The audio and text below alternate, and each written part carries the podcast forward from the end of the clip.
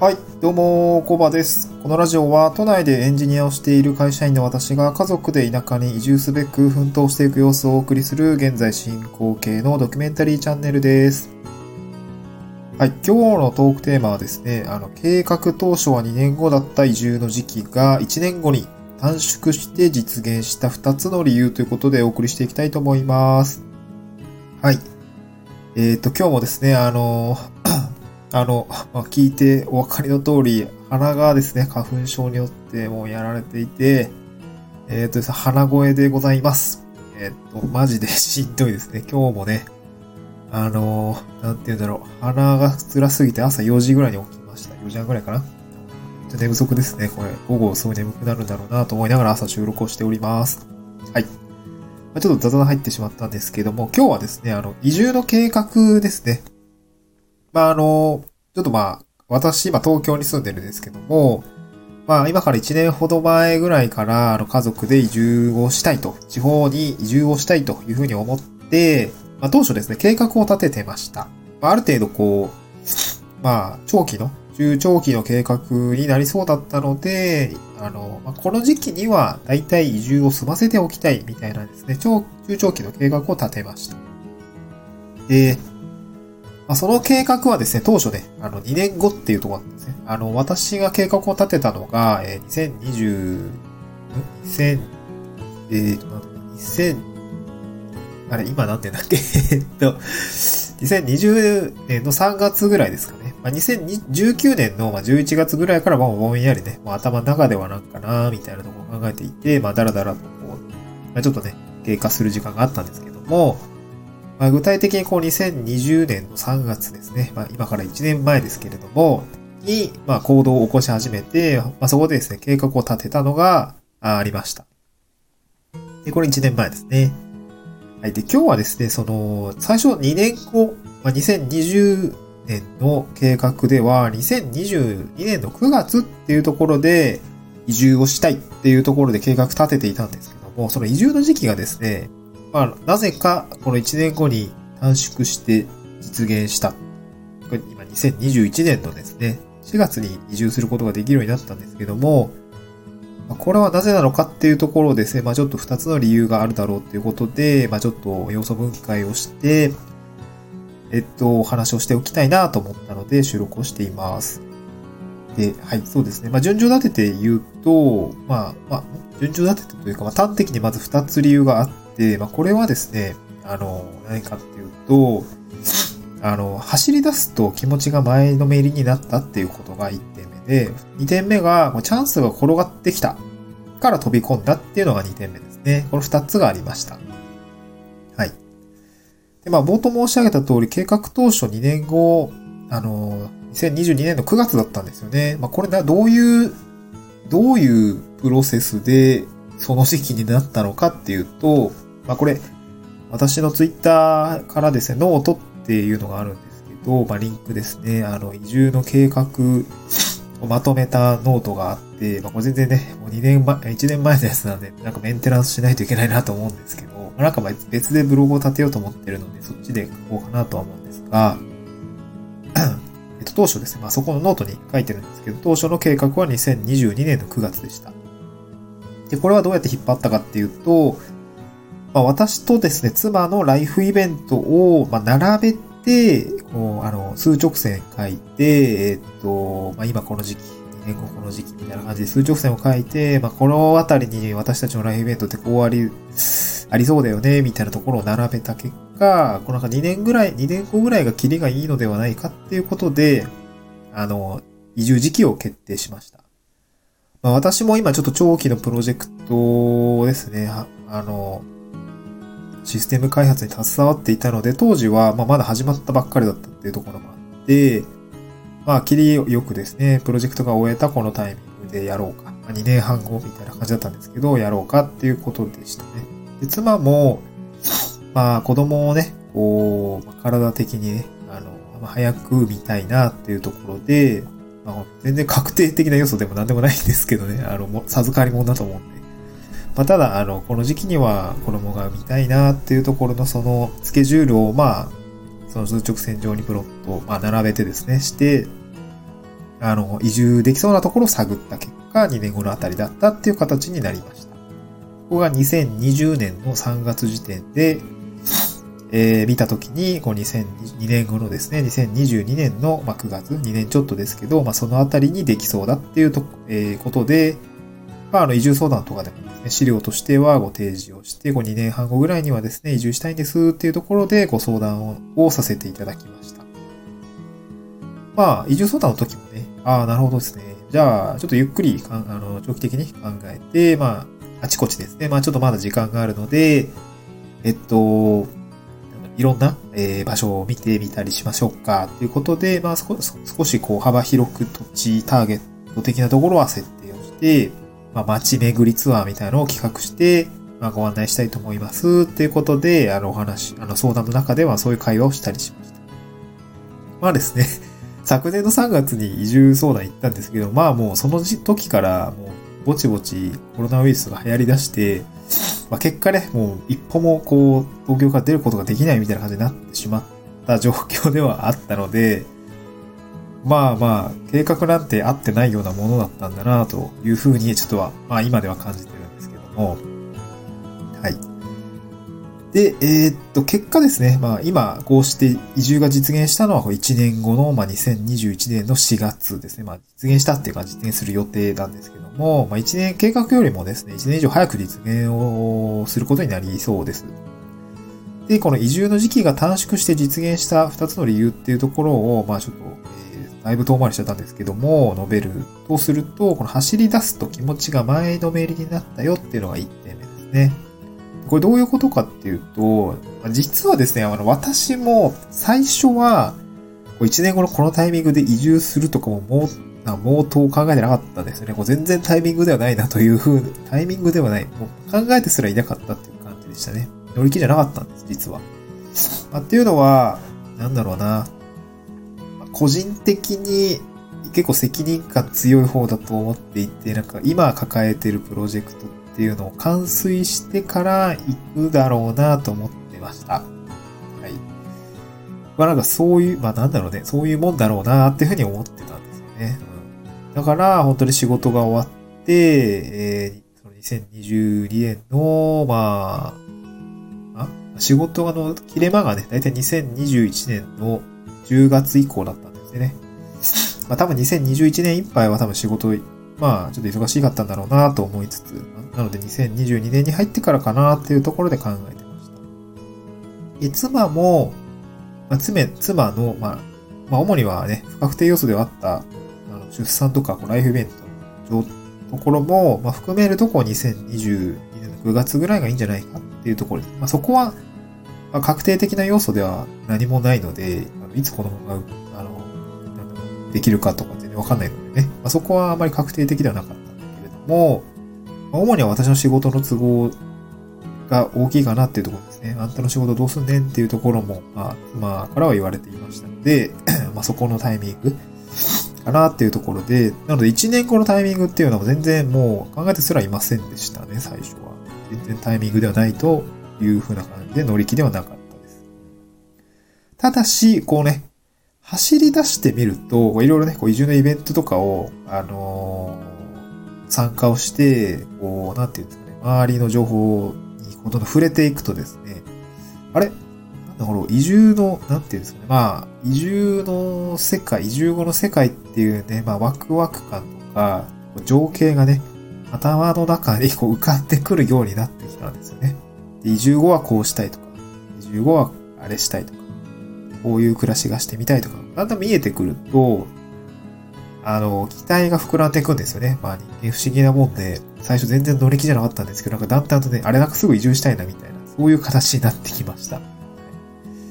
そうなんですね。あと、まあ、若干ね、その新しい環境がですね、目に、目の前に現れてくると、いやなんか、もう、こんな仕事したくねえみたいな、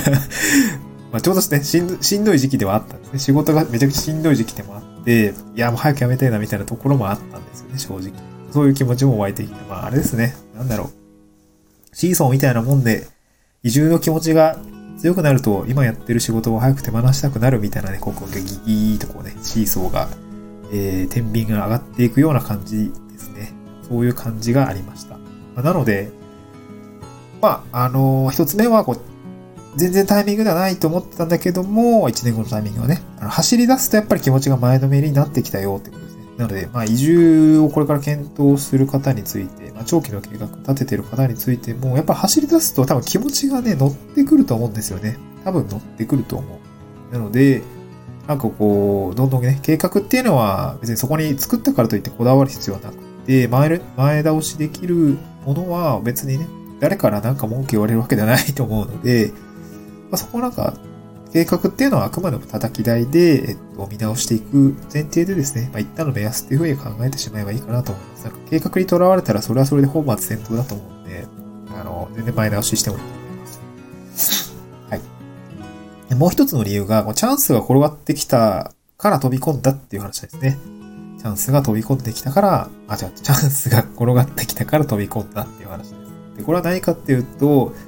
あの、移住をする、うん、家族でこう移住をする条件みたいなところに、まあ私、我が家の場合は、まあ、移住してね、食っていける当てっていうのが、まあ少しでも、あの、まあ、固まってから移住をしたいなというようなことを、まあ私は特にそうなんですけど、考えていました。妻はね、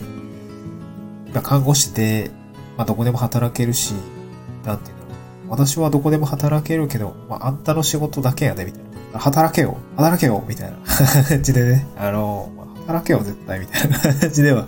ありましたので、まあ、低所得者、低所得だろうけどな、という形でですね、まあ、あの、頭上がらないんですけども、まあ、一定の仕事は、あの、収入ですね、食べていく当てっていうのは、えー、っと、まあ、確立した上で移住をするのが、まあ、ベターだと。まあ、私もそういうふうに思っていたので、あの、まあ、仕事をどうするかなっていうところを考えていました。まあ、ずっと考えていたんですけど、まあ、やっぱりね、えー、っと、地方先の会社に就職するとか、またサラリーマンやるみたいなことは全然考えてませんでした。サラリーマンってやっぱ飽き飽きしてたんでしょうね。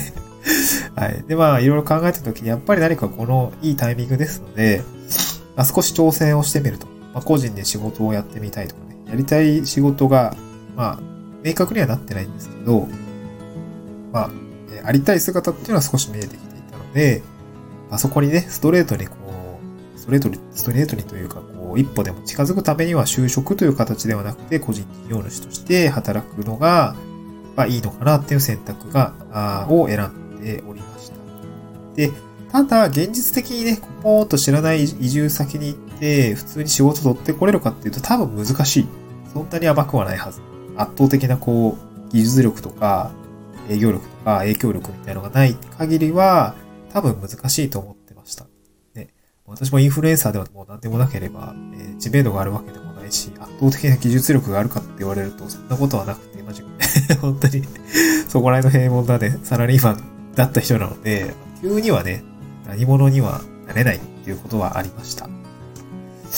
なので、いろいろ考えた結果、地域の力、地域に馴染むってことも踏まえると、地域おこし協力隊からこう着地していくのがいいでしょうっていうところが、やっぱりその先輩移住者とか、地域おこし協力隊の諸先輩方の、まあ、ご意見っていうとこ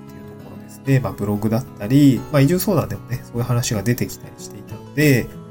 ああ、じゃあやっぱりその、仕事としてまずは地域おこし協力隊っていう制度があるのであれば、まあ、移住、移住創業っていうふうになんか、エフピー 協会の人は言ってたんですけども、まあ、そういう形は全然ありじゃないですかとか、そういうね、おすすめしてますよっていう話もありましたので、じゃあそういう形で考えてみようっていう形で、あの、始ま、あの、なんて言うんだろうな。移住先での仕事をどう作っていくのか、まあどう捉えていくのかっていうところでは、やっぱりその地域おこし協力隊の仕事っていうことを、まあ、えー、ターゲットを定めて、じゃあそれを探そうっていうところから入りました。で、えー、っと、結果的にね、あの、移住候補地先の地域おこし協力隊ので、ね、募集要項、まあ、募集が出るタイミングまでずっとね、見てた、見てたんですね。あの、インターネットで。あの、自治体、自治体の募集、自治体のホームページを見たりとか、してましたね。なんかこう、アラートが出るように、こう、ちょっと Google の、あの、ツールとか使って、設定をして、なんかこう、お、どこどこの自治体が地域おこし協力隊募集出したとかね。あと、ジョインの、サイト、地域おこし協力隊情報がまとまっているサイトですね。まあ、私はあの、ラジオの収録、まあ、過去会にもちょっと話したんですけども、そういう情報媒体からあの情報を取っていました。でですね、それがですね、その、まあ、移住計画当初にねんごっていうことで言ってたんですけども、それが、まあ、たまたま、えっと、にせんにじゅういちねんの、まあ、じゅうにがつぐらいに、まあ、末ぐらいかな、ポロッと出たというようなことがあって、まあ、これに、まあ、募集が出たので、チャンスが転がってきたことだったんですね。で、中身を見たら、まあね、そんなにね、なんだろう、悪くないなっていう案件だったんですね、仕事の内容が。まあ、その空き家の改修とか、地域を活性化させる仕事。で、そのためには、もう、何でもやってくださいみたいな、個人事業主的な働き方だったんですよね。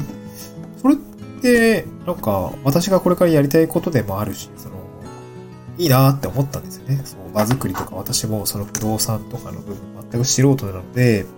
あの、その場作り的なことをじゃどうやって着、あの、手をつけていけばいいのかっていうところが分からなかったので、まあ、制度的に、制度を使って地域おこし協力隊の仕事として着地をすれば、まあ、ノウハウとかもある程度、まあ、自分で作っていかないとはいけないんですけど、自分一人でやるよりは協力が得られやすいかなと思って、あの考えて、